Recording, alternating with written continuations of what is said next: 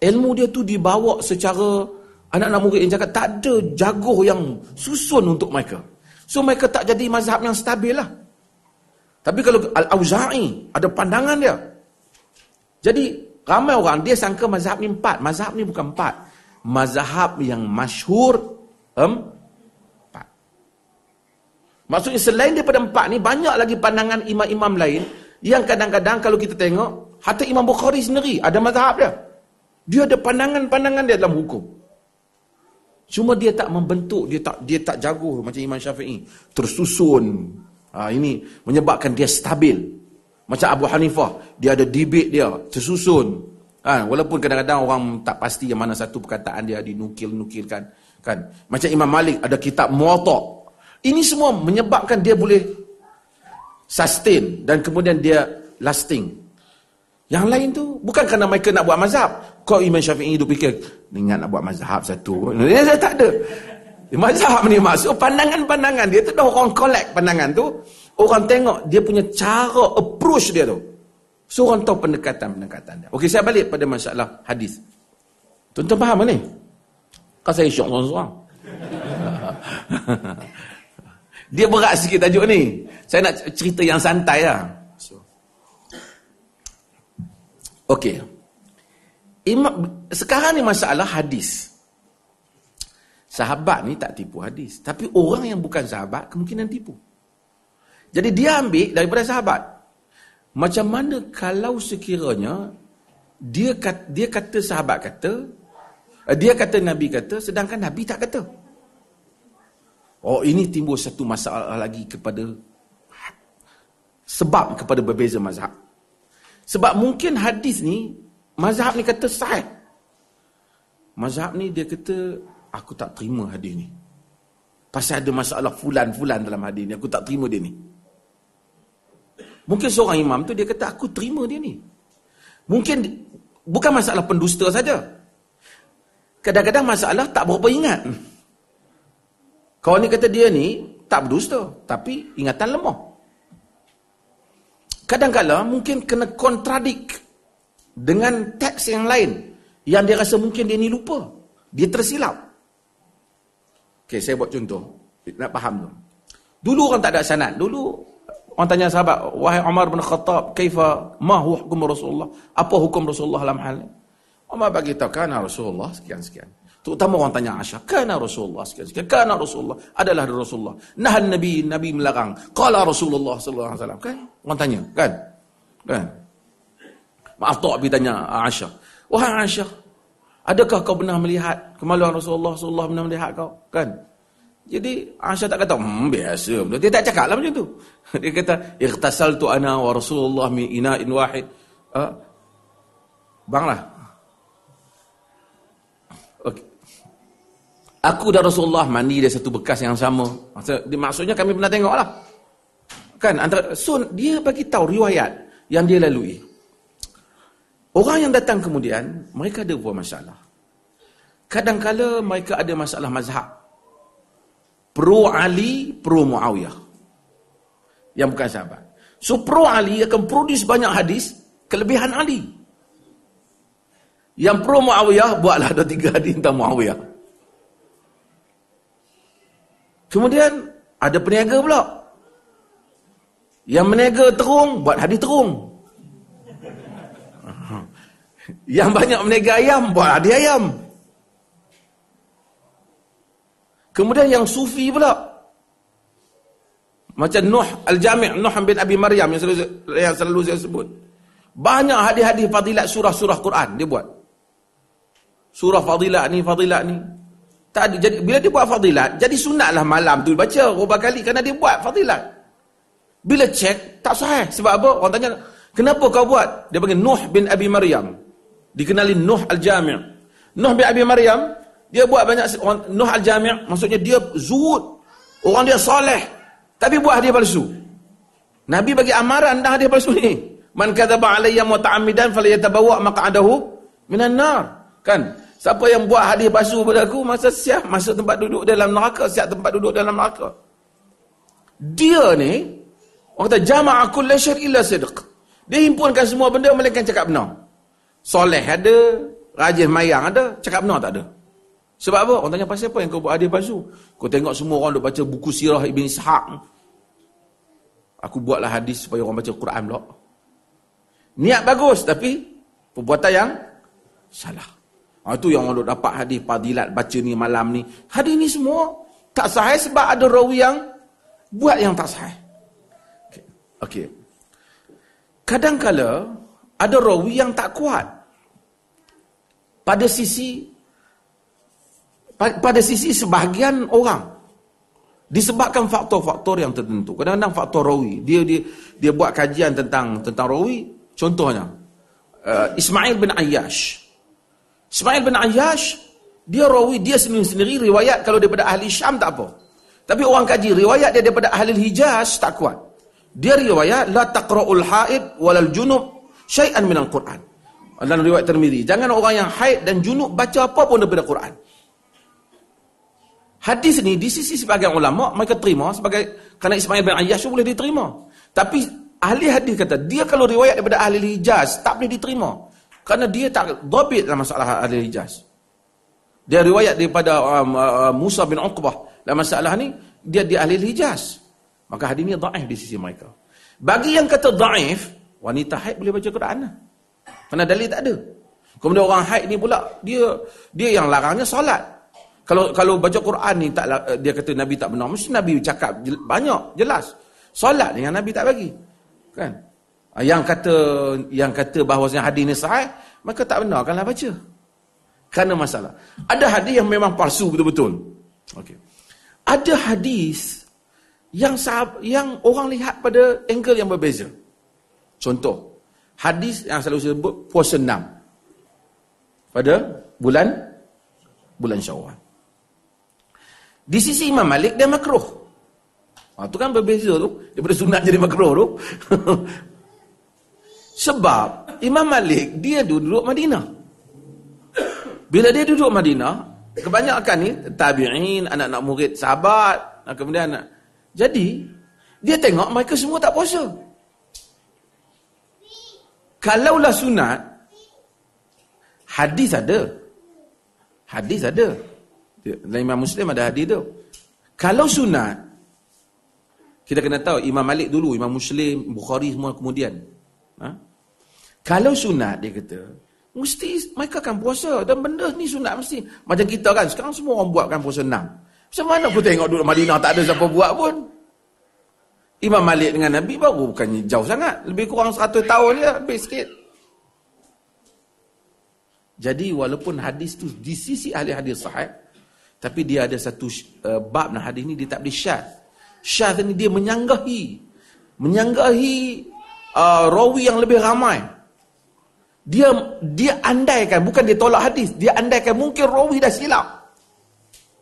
Kalau betul pasal rawi riwayat, mungkin dia tersilap dia kata. So pada kalau betul mesti aku tengok orang Madinah puasa. Nabi puasa, sahabat puasa, orang lima puasa. Sekarang mari musim puasa enam, tak ada pula aku tengok puasa.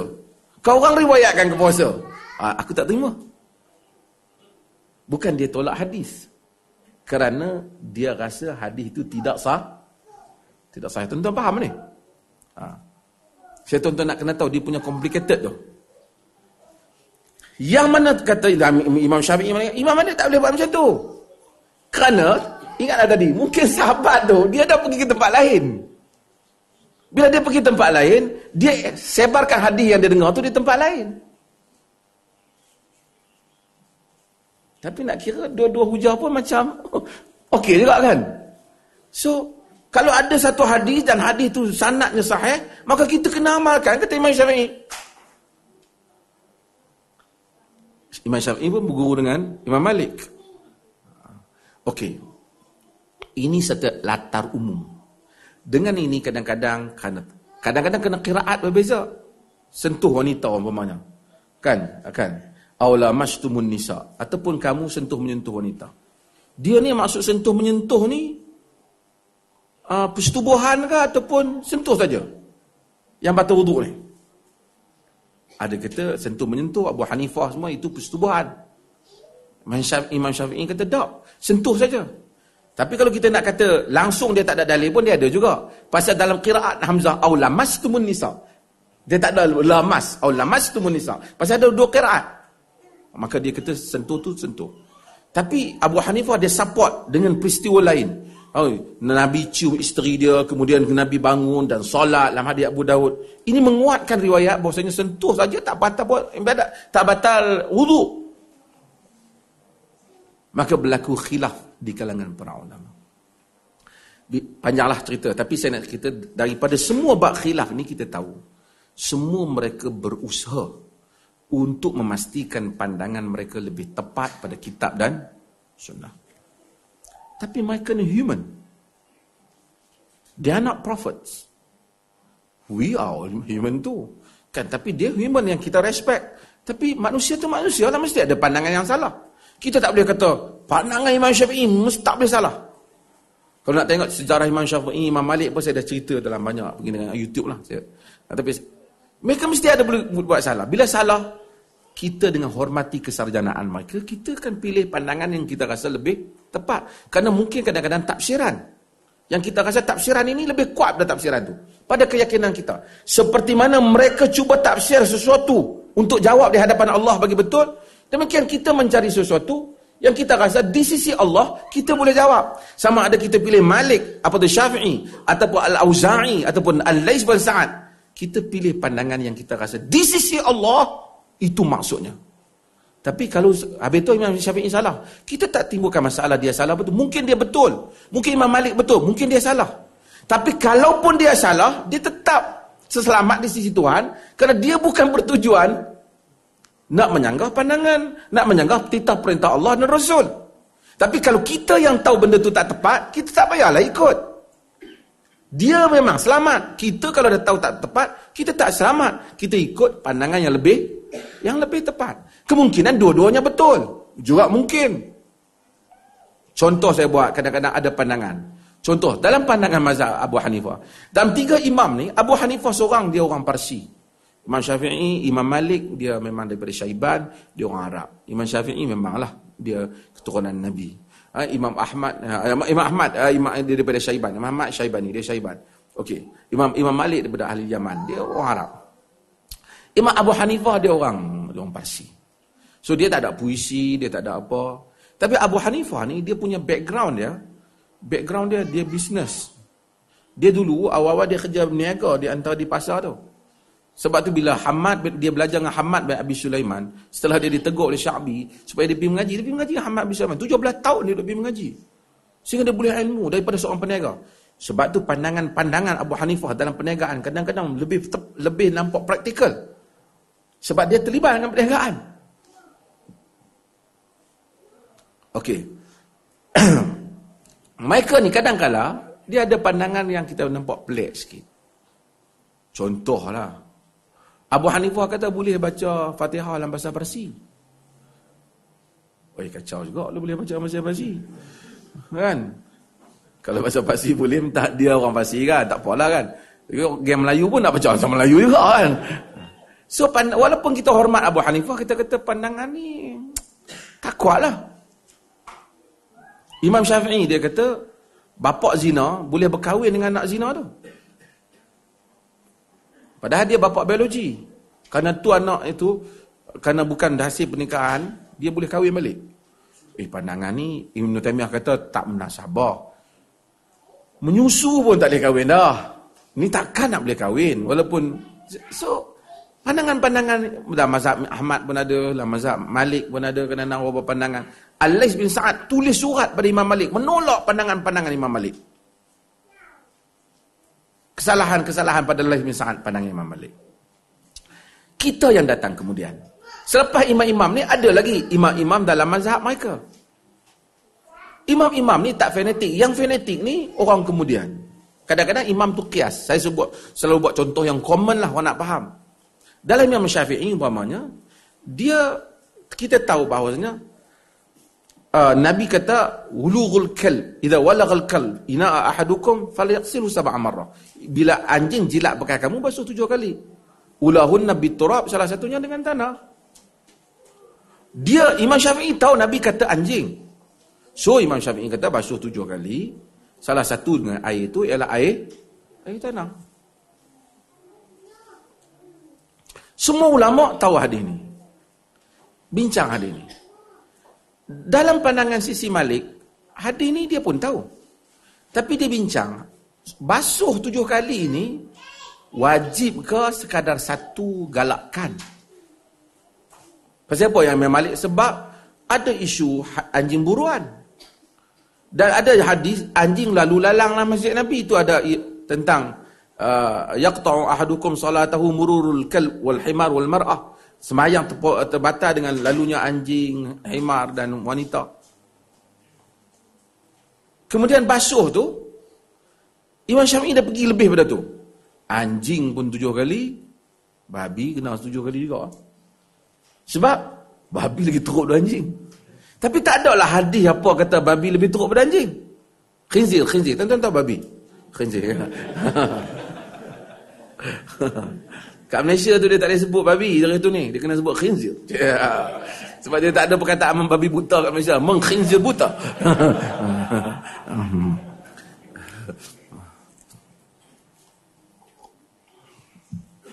Okey. Tapi bila mari ulama-ulama dalam mazhab Syafi'i sendiri, yang ni macam Al-Imam An-Nawawi rahimahullah. Dia mazhab Syafi'i. Tapi dia kata nak kata khinzir kena tujuh kali ni, tak adalah dalil lain. Maka mazhab lain, jumhur yang kata tak payah basuh, khinzir tu basuh macam biasa lah. Kena kita pergi pegang, kata pegang-pegang dekat, dekat, dekat, dekat apa, kita pergi ke supermarket tu tinggal tengok pegang, eh, pork. Tengok lah. Tengok, tengok dah, dah apa? Ataupun kita pegang-pegang apa? Wih, ini khinzir ni. Kalau pandangan Imam Syafi'i, kena basuh tujuh kali. Salah satunya dengan... Tapi pandangan jumhur kata, tak, basuh macam biasa lah. Bagi hilang kesan dia, sudah lah macam bas, kita basuh najis yang lain. Kata Nawawi, pandangan jumhur lebih kuat daripada Imam Syafi'i. Dari segi dalil. Dari segi dalil. Kadang-kadang ulama mazhab tu sendiri dia pilih pandangan mazhab lain dalam beberapa isu yang dia rasa. Al-Imam Al-Ghazali umpamanya. Dia kata aku suka kalau mazhab Syafi'i ini dalam masalah air macam mazhab Malik. Mazhab Malik dia longgar sikit. Pasal mungkin dia tengok orang Madinah apa, dia longgar pandangan dia. Dalam mazhab Malik kita tengok banyak benda boleh makan. Tu jangan tengok orang Sudan makan buaya. so ini ruang yang ada di dalam perkembangan mazhab. Orang yang datang kemudian macam kita. Oleh kerana mazhab ni kan bukan salah kerana mazhab ni. Salahnya kerana fanatik mazhab. Saya buat contoh, contoh yang saya Orang contoh ni saya selalu buat, orang uh, accident kereta. Tangan dia patah. Bungkus dengan duduk hospital gini. Dalam mazhab syafi'i, dia kena ambil wuduk dan tayamum, dua. Untuk dia solat. Tapi dalam mazhab lain, hadis yang kata kena wuduk dan tayamum ni daif. Mereka nilai hadis Abu Daud. Kemudian dari segi semangat tabiat agama yang sukakan taisir memudahkan. Masa sihat pun ambil uduk saja. Ni patah uduk dengan tayamum kan lagi berat tu. Patutnya lagi ringan lah kan.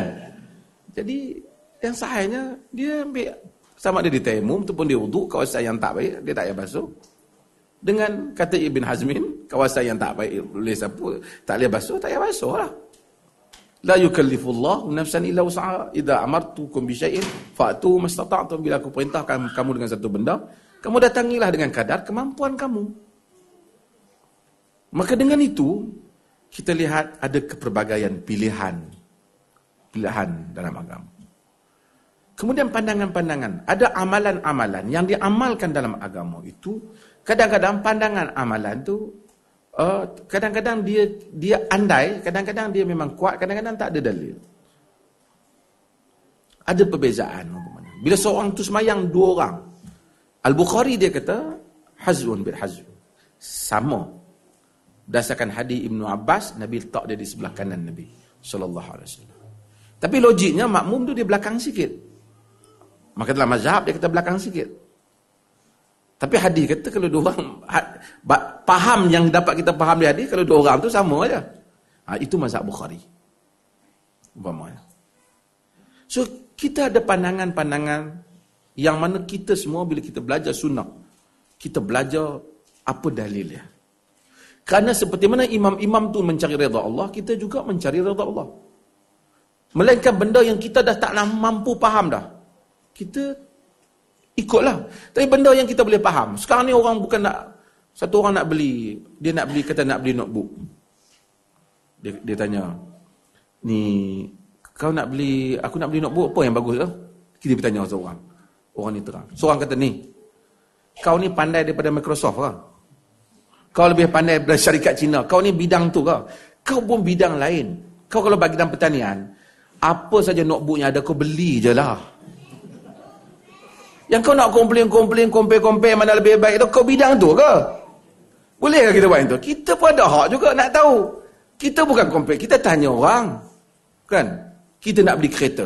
Kan? Nak beli kereta. Saya nak beli kereta ni. Kan? kan? kereta Ford ke, kereta Toyota ke, tapi duk fikir nak beli. Ni, kau ni bahagian enjin ke? Ha? Kalau kau setelah kadar belajar pun bahagian biasa, pasang skru pun tak kemat lagi. Kereta apa orang jual kau pakai je lah. Kau bukan ulama kereta. Ada ke? Tak. At least kita bertanya minyak dia apa dia yang boleh kita faham. Karena kalau kita beli pun tetap bukan kita yang buat kereta tu. Tetap yang buat tu pakar. Cuma kita, kalau kita pilih ulama A, B dan C yang kita rasa ini lebih dekat dalilnya, kita masih memilih fasalu ahli zikr. Kita masih di dalam di kalangan ahli ilmu. Datang satu kelompok kata, kau orang jangan nak keluar pada mazhab. Kalau kau lebih pandai daripada Imam Malik ke? Kau pandai, pandai, pandai daripada Imam Syafi'i ke? Sehingga kau nak buat sendiri. Kita tak kata kita lebih pandai. Kalau nak tanya soalan tu, aku pun nak tanya kau. Kau tak mau ikut Imam Malik, kau boleh lebih pandai daripada dia ke? Ha, dia pun tak ada jawab juga. Dia kata aku ikut Imam Syafi'i. Samalah kita pun, bila kita pakai kaul ni, kita ikut Imam ni. Dan tidak ada satu ulama kata, kalau kau ikut bab ni, kena ikut sampai penyudah bab tersebut. Tak ada. Itu saya selalu buat contoh yang praktikal. Kita di Malaysia, ataupun di Singapura, saya ingat di Malaysia lah. Di Malaysia kalau beli memanglah setengah orang dia kata jual, saya jual, saya beli. Itu dalam mazhab Syafi'i dia kata disebut. Saya selalu buat contoh-contoh kerana saya duduk di Bukit Mentajam. Ada satu Cina dia kedai kedai kedai jual mangkuk pinggan. Dia kalau kita beli ya, gua jual lah. Ha, dia, uh, dia dia dia you kena cakap you beli. Dia Islam tak masuk tapi dia mazhab Syafi'i. Dan bela jual beli. Dalam bab jual beli jelah. Dan minta jual beli. Tapi dalam Abu Hanifah yang sebelum tu dia tak syaratkan tu dia orang bagi duit, orang bagi orang bagi apa?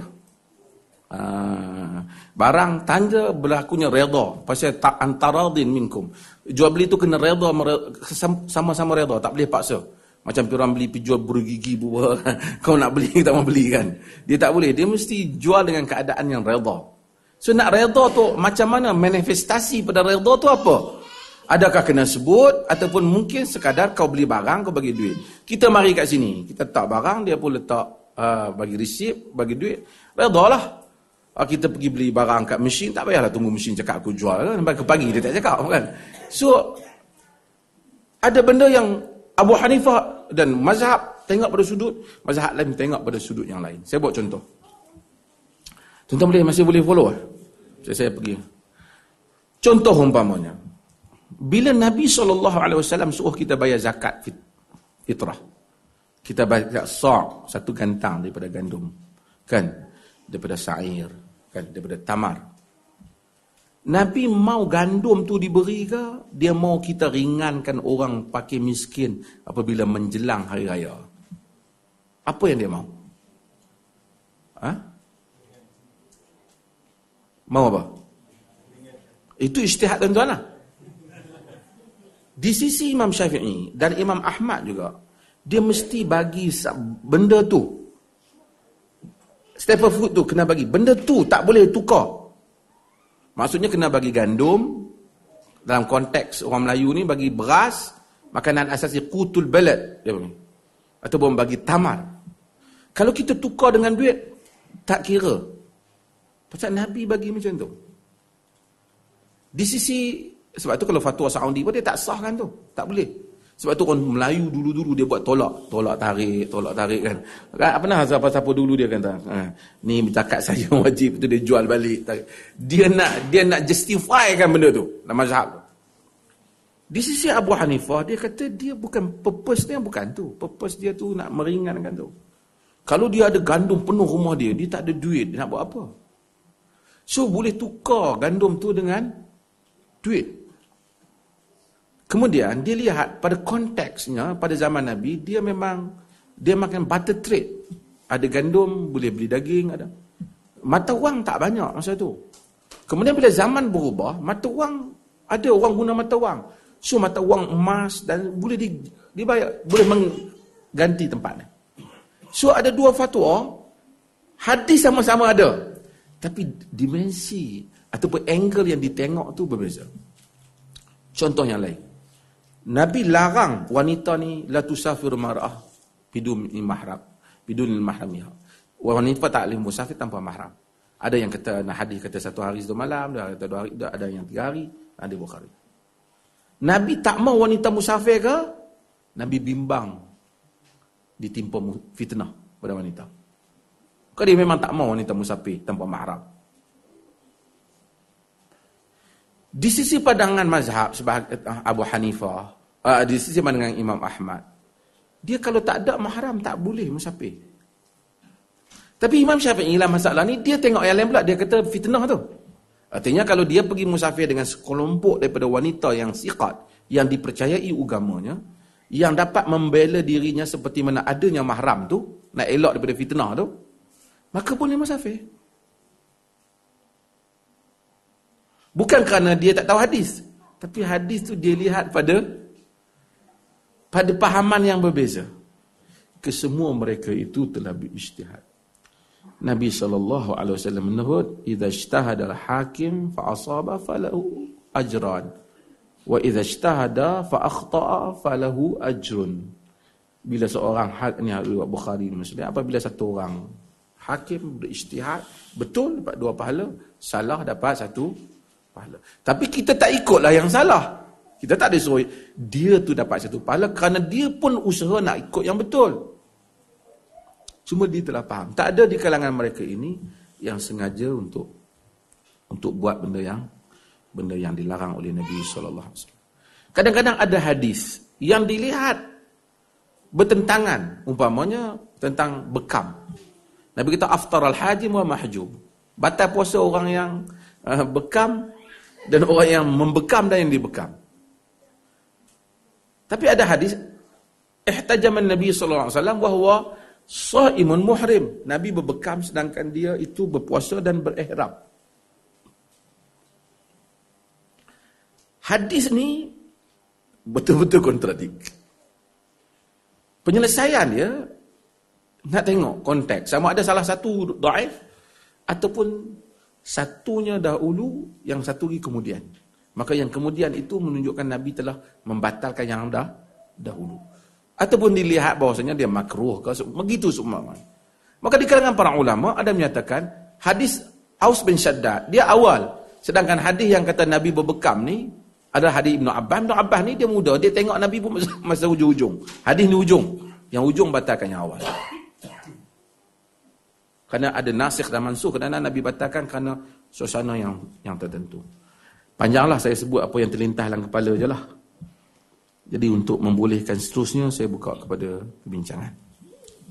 Tuan-tuan boleh faham ke? Ha? Cik dia kata banyak kali tanya macam lah kita bodoh sengaja. tak, bukan nanti saya cakap banyak. So, boleh faham Saya nak ceritanya bagaimana sesuatu hukum itu ber, berkembang. Banyak lagi lah aspek yang lain. Kemudian sekarang aspek maqasid. Tadi saya sebut juga tentang contoh hak bagi apa ucapan greeting kepada agama lain tu. Sama juga. Satu orang melihat pada sudut kalau kita ucap tu seakan-akan kita redha dengan kekufuran dia. Haram. Satu sudut lagi dia bukan kita redha, kita tak redha dengan kekufuran tu. Kita sekadar membalas budi baik ataupun menghormati kemanusiaan macam Nabi berdiri menghormati jenazah Yahudi. So kadang-kadang satu hukum ada dua pandangan. Kemudian flex, ini juga rahmat Tuhan. Flexibility yang ada dalam agama itu kadang-kadang membolehkan dua pandangan itu membolehkan orang hidup lah. Kan? Kalau satu pandangan je susah lah. Jadi kadang-kadang, oleh kerana kalau kita tengok dua-dua pandangan, dua-dua kuat. Dua-dua boleh diamalkan. Tapi kalau ternyata di sisi kita pandangan yang lebih kukuh daripada pandangan yang ini, kita hendaklah mengamalkan yang kita yakin. Di sisi Tuhan, bila kita jawab, kita akan dapat. Itu balik pada akidah tadi. Esok kita nak jawab, pasal apa kau buat ni?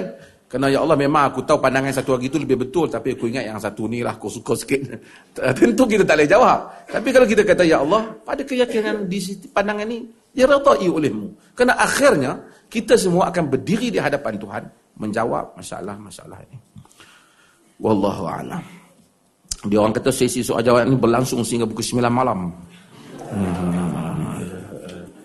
Entah mai sini. Ha? Ana pecat entah daripada pengusi mai. ah, tak apa ana saya.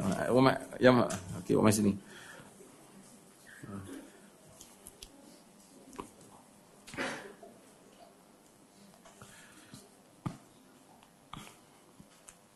Bagaimana jika suami isteri berbeza pendapat tentang hukum mazhab? Oh, ini bagus soalan. Isu batal wudu. Okey. Isu tahlil. Tahlil pun ada mazhab juga. Okey. Saya nak buat contoh. Suami ataupun isteri, tak boleh paksa isteri dalam apa yang isteri faham tentang agama yang merupakan pegangan isteri secara peribadi. Sekiranya isteri yakin itulah dalil yang dia yakini. Saya buat contoh. Ha? Tapi bukanlah isteri itu pakai ikut je. Kena tengoklah. Khilaf ni ada khilaf yang yang muktabar ada yang tak muktabar. Khilaf yang muktabar maksud khilaf tu dikeluarkan oleh imam-imam yang ahli ilmuan yang besar yang mana proses khilaf tu dikeluarkan melalui disiplin dalil. Tapi kalau khilaf ni engkau kata gitu ada khilaf yang tak tak tak tak muktabar lah kan. Ada qaul umpamanya semayang Jumaat sunat muakkad. Khilaf juga tapi tak tak, tak kukuh lah, tak dianggap muktabar lah. Kan? Kau nak kira khilaf ni macam-macam pendapat. Ha, so kita ada pendapat kata uh, selain daripada tamar dan arak, ini ahli kufah, uh, tamar dan anggur, selagi tak mabuk boleh minum. Macam nabis dan seumpamanya. Ini juga tak kuat walaupun khilaf. Takkan kita nak pilih pandangan tak kuat. Walaupun ada ulama kata. Tapi kita kita penghujahan. Dalil tidak berpihak kepada mereka. Okey. Isu batal wudu. Katalah isteri rasa batal. Kata batal. Kan dia rasa. Dia study bab dia batal. Sebab tadi Imam Syafi'i kata punya mendapat batal. Suami kata tak batal. Sebab dia kata yang perkataan la mastumun nisa itu persetubuhan. Atas dasar ada kalau tanya saya peribadi tak batal lah.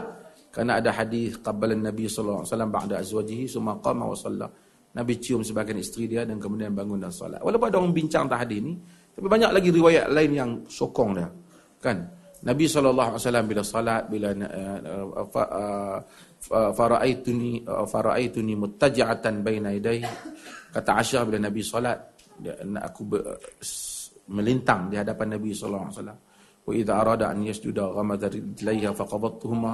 Bila aku nak dia nak sujud dia ramas kaki aku. Aku tarik kaki aku.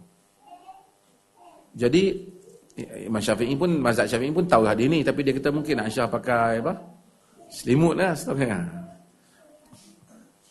ada hadis Aisyah tu kata faqattu Rasulullah sallallahu alaihi wasallam dalam hadis Muslim aku kelihatan uh, hilang nabi pada satu malam. Aku cari nabi.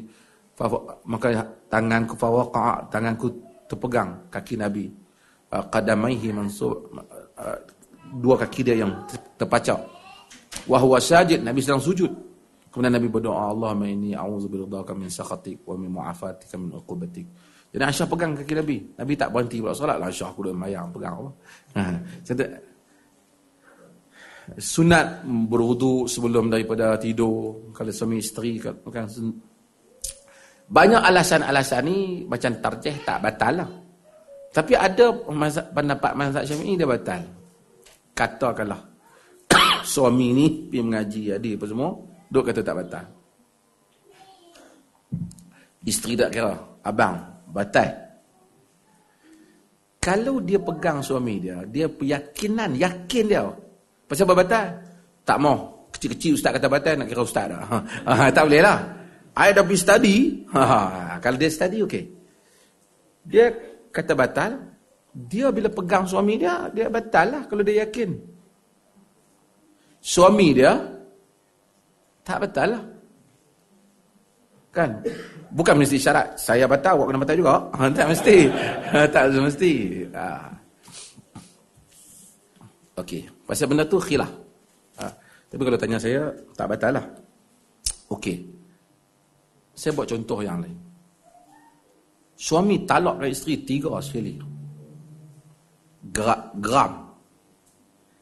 Aku talak kau tiga ribu tiga ratus tiga puluh tiga kali. Ya. Geram kat sisa.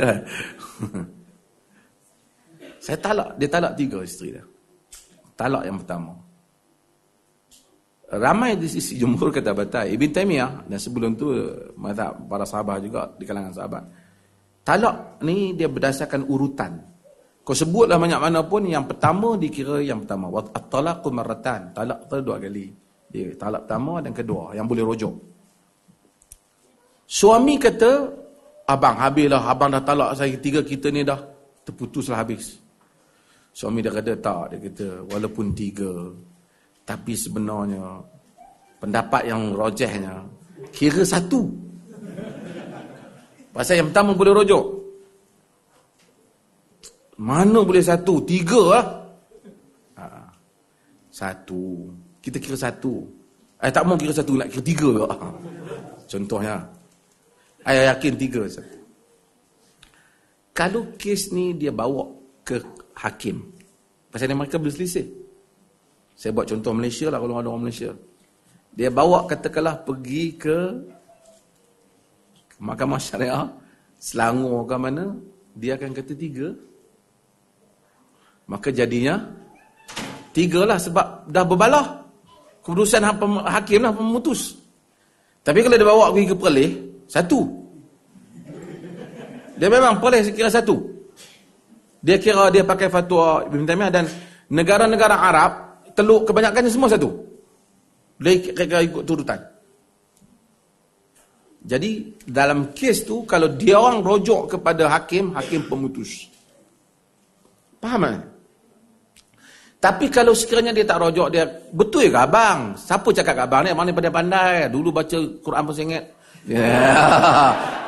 betul. Kau tak percaya aku jumpa ustaz. Cik. Pergi tanya ustaz, ustaz pun oh, kata sebenarnya jadi satu. Okeylah kita pakai yang satu lah.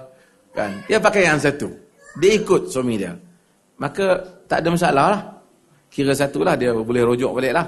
Jadi bila rojok kalau dia talak lagi jadi nombor nombor dua.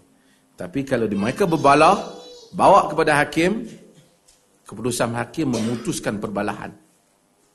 Kalau tidak, tak ada jalan penyelesaian lah.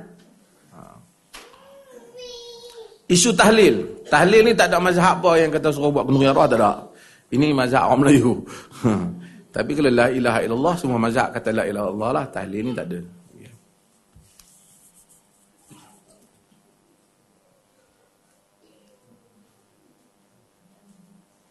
Allah menjadikan manusia dan jin hanya untuk mengabdikan diri padanya. Kenapa seperti Allah mengejek kita? Mengejek? Macam mana ni? Ada etik menyatakan, adakah Tuhan bosan? Saya pun tak faham.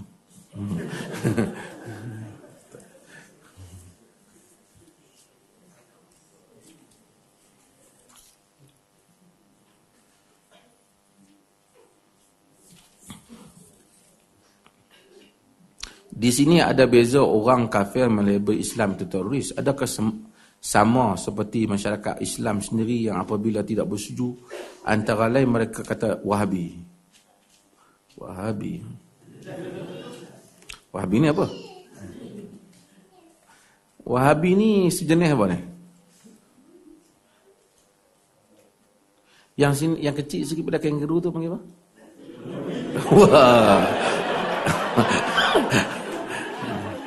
ha, okey.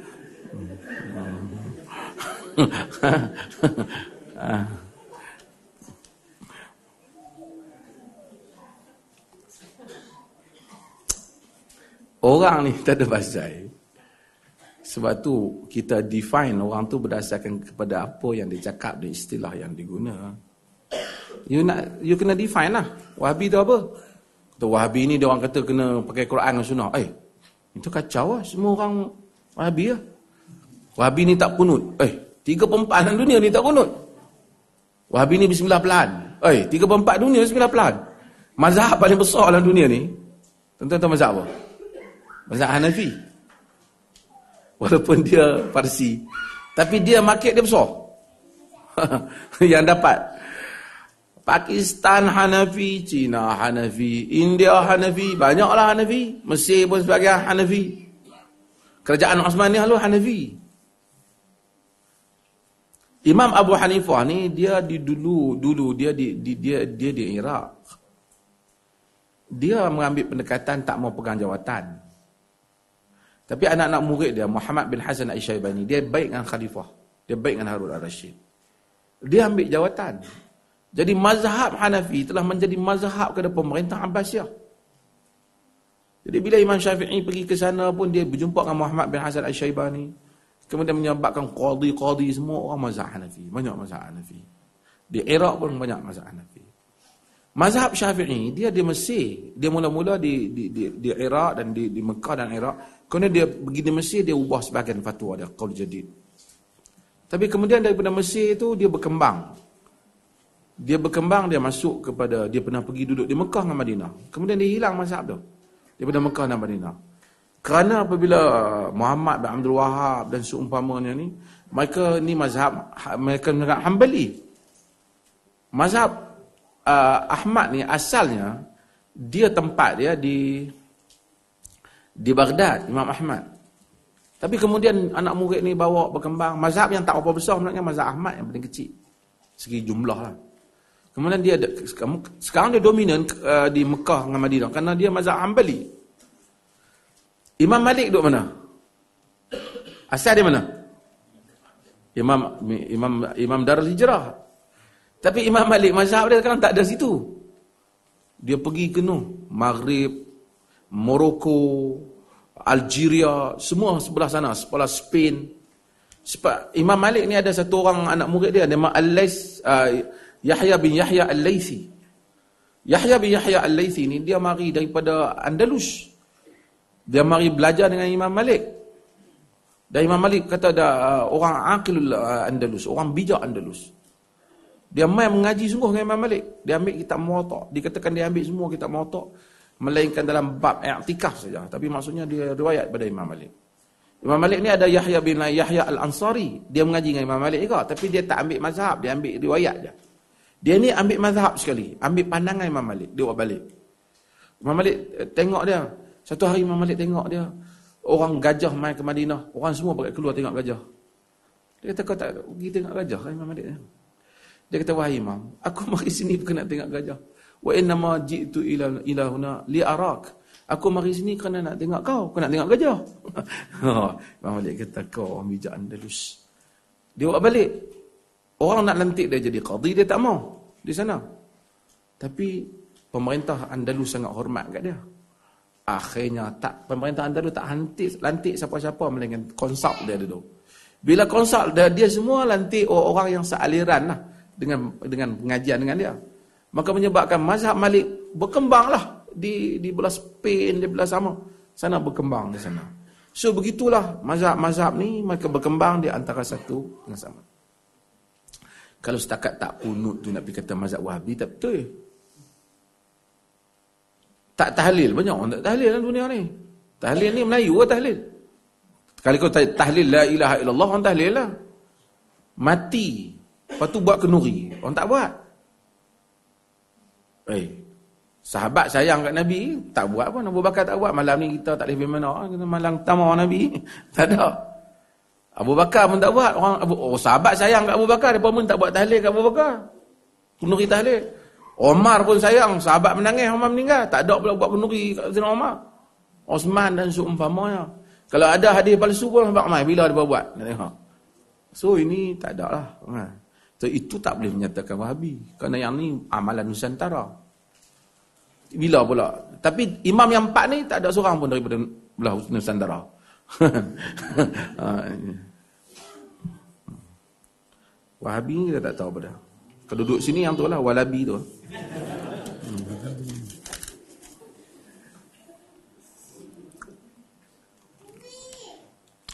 Apakah hukum bertukar mazhab dibenarkan bagi orang awam?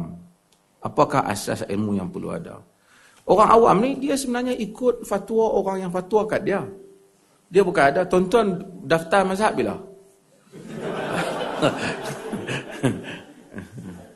nah, kalau macam nak masuk ke Australia kena isi borang kan. Nak keluar kan. Tonton-tonton masuk bila. Kan dah tonton saya daftar tengok ani anak saya apa ustaz nak lima tahun ni ingat nak nak ambil borang daftar mazhab tak ada eh? tak ada juga kita lahir mak kita pegang-pegang bang mazhab anak kita mazhab syafi'i bang banyak yang tuan-tuan amal kan tak syafi'i pun tuan bayar duit dalam tak syafi'i itu bukan syafi'i orang hak dok kata kita syafi'i dan kata kita semua syafi'i dia syafi'i dia pun tak syafi'i mana pun kita tengok sebab sebahagian fatwa yang dikatakan Syafi'i itu bukan fatwa Imam Syafi'i rahimahullah. Ah, sebenarnya tak ada orang daftar. Orang yang orang awam ni dia ikut apa yang dia belajar sebenarnya. Hmm. Ada ya?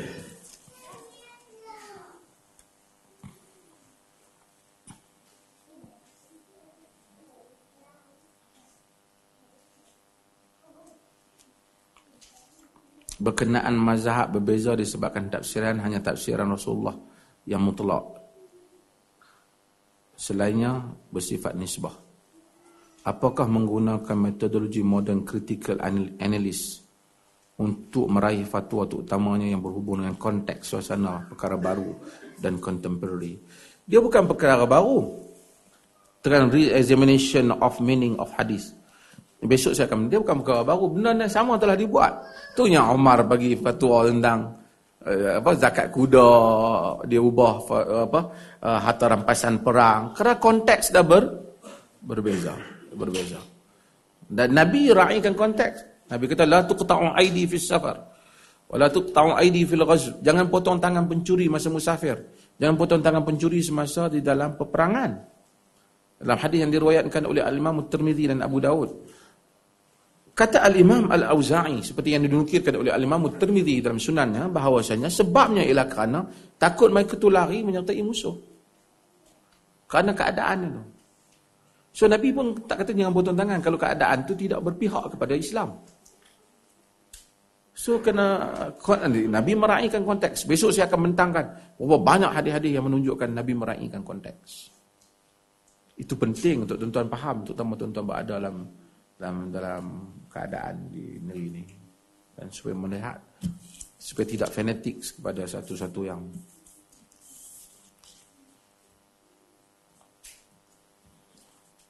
tekstual versus kontekstual adakah mungkin diasimilasikan demi menghasilkan keputusan yang lebih baik dalam konteks semua dan contemporary? Yang ini besok saya jawab. Okey, ada ke soalan?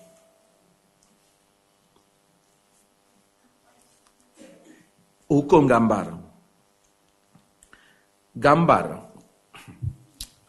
Gambar ni, ah ni pun gambar ni benda moden tak ni? Dalam hadis Nabi uh, asyaddun nas azaban, manusia yang dahsyat kena azab ni ialah orang al-musawwirun. Al-musawwirin, orang yang taswir. Kamera ni Arab panggil taswir lah, musawwir asal surah ni masuk gambar. Tapi Nabi SAW semasa dia cakap musawir tu dia maksudkan apa? Ha, itu kita nak tahu. Dalam konteks apa dia maksudkan? Adakah dia maksudkan gambar ni ataupun dia maksudkan orang yang ukir patung tu? Ini menyebabkan berbeza pandangan. Satu pandangan apa saja yang buat gambar, lukis gambar, ambil gambar, semuanya adalah haram. Satu pandangan lagi, dia menyatakan bahawasanya Nabi, pertama Nabi maksudkan ukir tu, ukir patung, patung haiwan binatang ataupun lukis dengan tangan. Bukan, kerana yang ni adalah refleks daripada macam sama macam kita berdiri di cermin. Kalau tak boleh boleh sini, tak boleh juga berdiri kat cermin. Itu menyebabkan ada gambar. Ha. Fatwa Ibn Bas, Mufti Saudi, dia haram kan? Gambar ni sebab tu saya tengok dulu saya duk hadiri kuliah kat masjid kat masjid, masjid Nabawi. Bila tanya Syekh rahimahullah Abu Bakar Al-Jazairi, orang duk main ah, umrah, banyak orang duk tanya soalan yang sama lah. Ulang soalan yang sama. Orang duk tanya uh, apa? Apa? Uh, apa hukum ambil gambar? Ma hukum taswir fadilat syekh? Apa hukum ambil gambar? Inna taswir haram, summa haram, summa haram. Dia tak nak jawab lah. Haram, haram, haram. Kata. Sebab dia faham yang tu. Tapi bila ulama-ulama ni dia diberi semakkan sikit. Eh, Muhammad Saleh Ibn Usaimin umpamanya. Ulama Saudi juga. Dia kata sebenarnya tak haram. Gambar ni tak sama dengan gambar tu. Macam kita... Ha? Itu bukan kita. Kita tak buat apa pun kita klik ni ya. Kan? Tak ada satu tindakan kita. So mereka halalkan ya. Ada yang benarkan. Tapi ada yang pergi further than that. Mereka kata gambar yang nabi larang ni apabila ia membawa kepada unsur-unsur pemujaan. Ha, jadi kalau ada unsur pemujaan dilarang kalau tak ada unsur pemujaan dia tak larang. Sebab tu pada peringkat itu maka dia tak benarkan dia suruh buat, dia patahkan apa kata Ibn Abbas untuk nak elokkan kita takzimkan gambar tu. Ha? Kalau tak ada unsur tu untuk ingatan, kita berbola album dan seumpamanya. Tidak termasuk dalam hal yang dimaksudkan.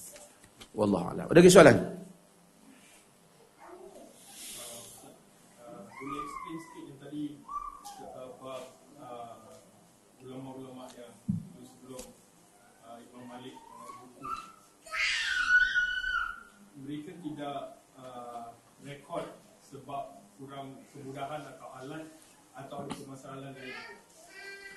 Mereka sebahagian mereka tulis. Zaman tu orang menulis. Alis bin Sa'ad umpamanya dia ada surat-surat yang dia tulis dengan Imam Malik.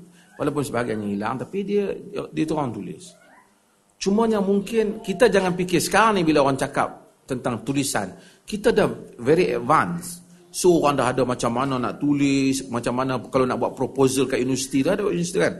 Macam mana cara proposal tajuk tak macam mana masalahan macam mana. Semua very arranged tapi zaman dulu uh, semua orang masih ibdak menulis. Orang menulis. Imam Syafi'i menulis. Jadi Imam Syafi'i umpamanya dia menulis itu apabila Abdul Rahman bin Mahdi kata perlunya satu orang menulis untuk membezakan hukum-hukum hakam ni. Maka Imam Syafi'i tulis kitab dia Arisalah. Dia balik dia hukum dia tunjuk. Jadi kitab tu menggambarkan idea. Imam sebahagian tu bukan dia mengajar dia tanggungjawab tetapi mungkin dia tak fikir untuk dia nak menulis. Dia bukan Imam Syafi'i kata kalau aku tulis ni boleh juga buat mazhab. Dia tak ada idea tu pun. Idea dia nak sebarkan ilmu je. Dan semua orang menulis. Apa yang imam cakap tu orang tulis. Daripada pasal ulama hadis, dia tulis hadis ni.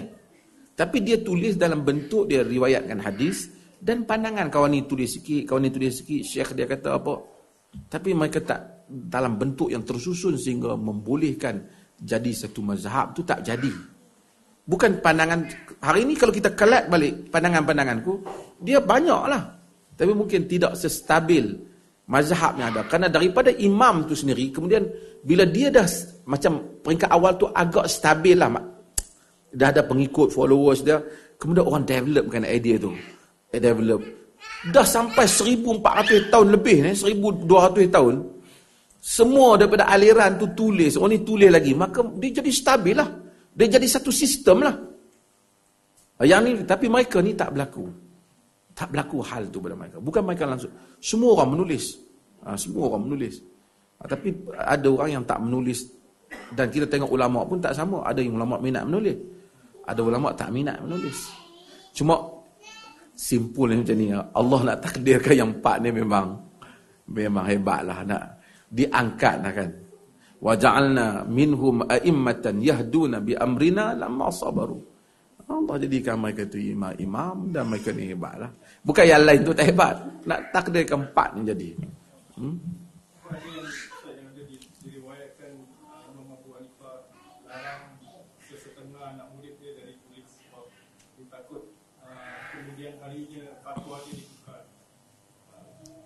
Ada riwayat-riwayat menunjukkan Imam Syafi'i apa semua. Mereka tak suka kalau semua benda yang ditulis tanpa mengetahui dalil mereka. Kan? Dia Imam Ahmad dan seumpamanya. Mereka kata jangan tulis apa yang kami sebut tapi lihat daripada apa yang kami ambil. Ini yang mereka sebut. Kerana mereka, attention mereka bukan nak buat mazhab. So sebab tu mereka ni, uh, ya, Al-Muzani, anak-anak murid Syafi'i kata, nak tahu ilmu Syafi'i, Syafi'i kata jangan. Ilmu di mana ada yang dalil yang sahih idza sahal hadis fa huwa madhhabi. Apabila sahnya hadis itulah mazhabku ha, mereka pentingkan hadis nabi. Ha, sebab itu imam uh, imam uh, Muhammad bin Hasan Asy-Syaibani apabila dia tengok muwatta Imam Malik hadis-hadis yang tak dia nampak tak ada pada sisi Abu Hanifah dia mazhab Hanafi dan juga pada Abu Yusuf yang merupakan ulama mazhab Hanafi. Dia kata idza ra'a sahibi ma ra'ait la taraja'a kama taraja'tu jika Abu Hanifah dan Abu Abu Yusuf tengok apa yang aku tengok ni, nescaya dia tarik balik pandangan macam mana aku tarik balik pandangan. Ya. Mahma qultu min qaulin aw asaltu min aslin, fa fi dhalika khilafu ma fi uh, khilafu qaul Rasulillah aw hadith Rasulillah sallallahu alaihi wasallam, fa ana raji'un anhu fi hayati wa ba'da mamati. Ha, uh, qala Imam Syafi'i. Apa-apa saja yang aku letak kaedah, apa-apa saja yang aku bagi pandangan, kalau ada hadis Nabi yang bercanggah dengan pandanganku, aku tarik pandanganku semasa aku hidup dan sampai aku mati. Betapa jujurnya mereka terhadap. Semua imam-imam ni telah meletakkan asas yang sama. Kerana mereka bukan kata, jom kita buat mazhab satu. Mereka tak ada. Mereka macam ni, mengajar, anak murid tulis, anak murid pula, mungkin kalau kita tengok empat-empat ni, dia ada kelebihan. Abu Hanifah dia sebenarnya dia tak panggil anak murid dia anak murid. Dia panggil ashab. Ashab ni maksud kawan-kawan Abu Hanifah. Dia bukan mengajar, dia jenis debate.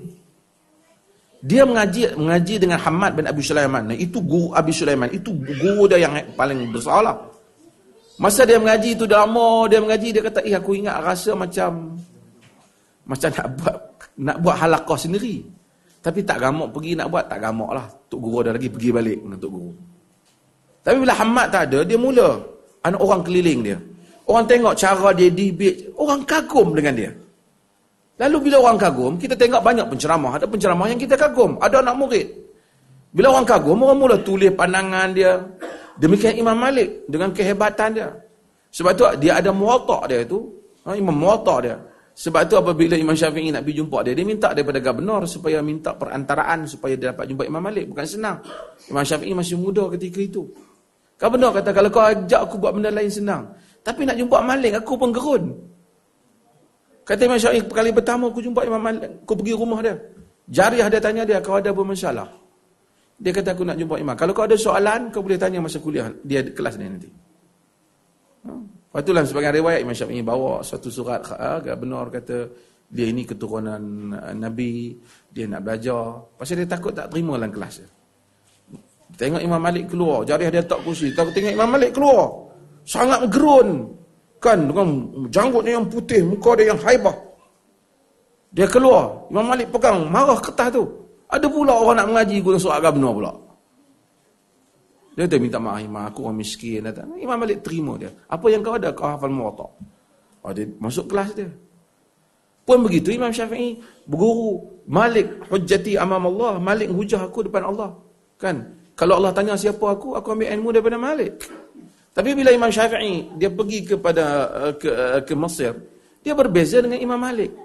Dia mula keluarkan uh, semasa awal sampai Mesir dia disambut oleh anak-anak murid Imam Malik. Inilah anak murid Imam Malik Imam Muhammad bin Idris ini dengan dengan dengan bangganya. Tapi lama-lama dia berbeza dengan guru Imam Malik. Sehingga dia tulis kitab yang menyanggahi Imam Malik. Sehingga berlaku krisis antara dia dengan pengikut Malik. Padahal Malik itu guru dia. Dia tak pernah menghina Malik. Tapi dia tak setuju dengan sebahagian pandangan Imam Malik. Dia juga tidak setuju dengan beberapa uh, pandangan Muhammad Hasan Asy-Syaibani dan dia tulis. Demikian tapi mereka semua sentiasa menyatakan imam-imam itu adalah imam dan guru mereka. Itu yang mereka ajar. Kita hormati imam tapi kita tidak fanatik pada kaul dan pendapatnya. Kita hormat pada satu syekh, syekh guru saya. Dia dekat dengan Allah. Tapi manusia, manusia dia bukan nabi. Saya tak kerana bukan saja dia bertanggungjawab depan Allah, kita juga bertanggungjawab depan Allah. Ini yang diajar dalam semangat orang bermazhab. Yang kemudian ni datang, kau jangan keluar mazhab, masuk neraka. Ha. Dia pula pegang kunci surga dengan neraka. Ha? ha ya. Yang imam-imam tu tak kata. Jadi terima kasih kepada Datuk Dr. Mazhar. Terima kasih. Uh, di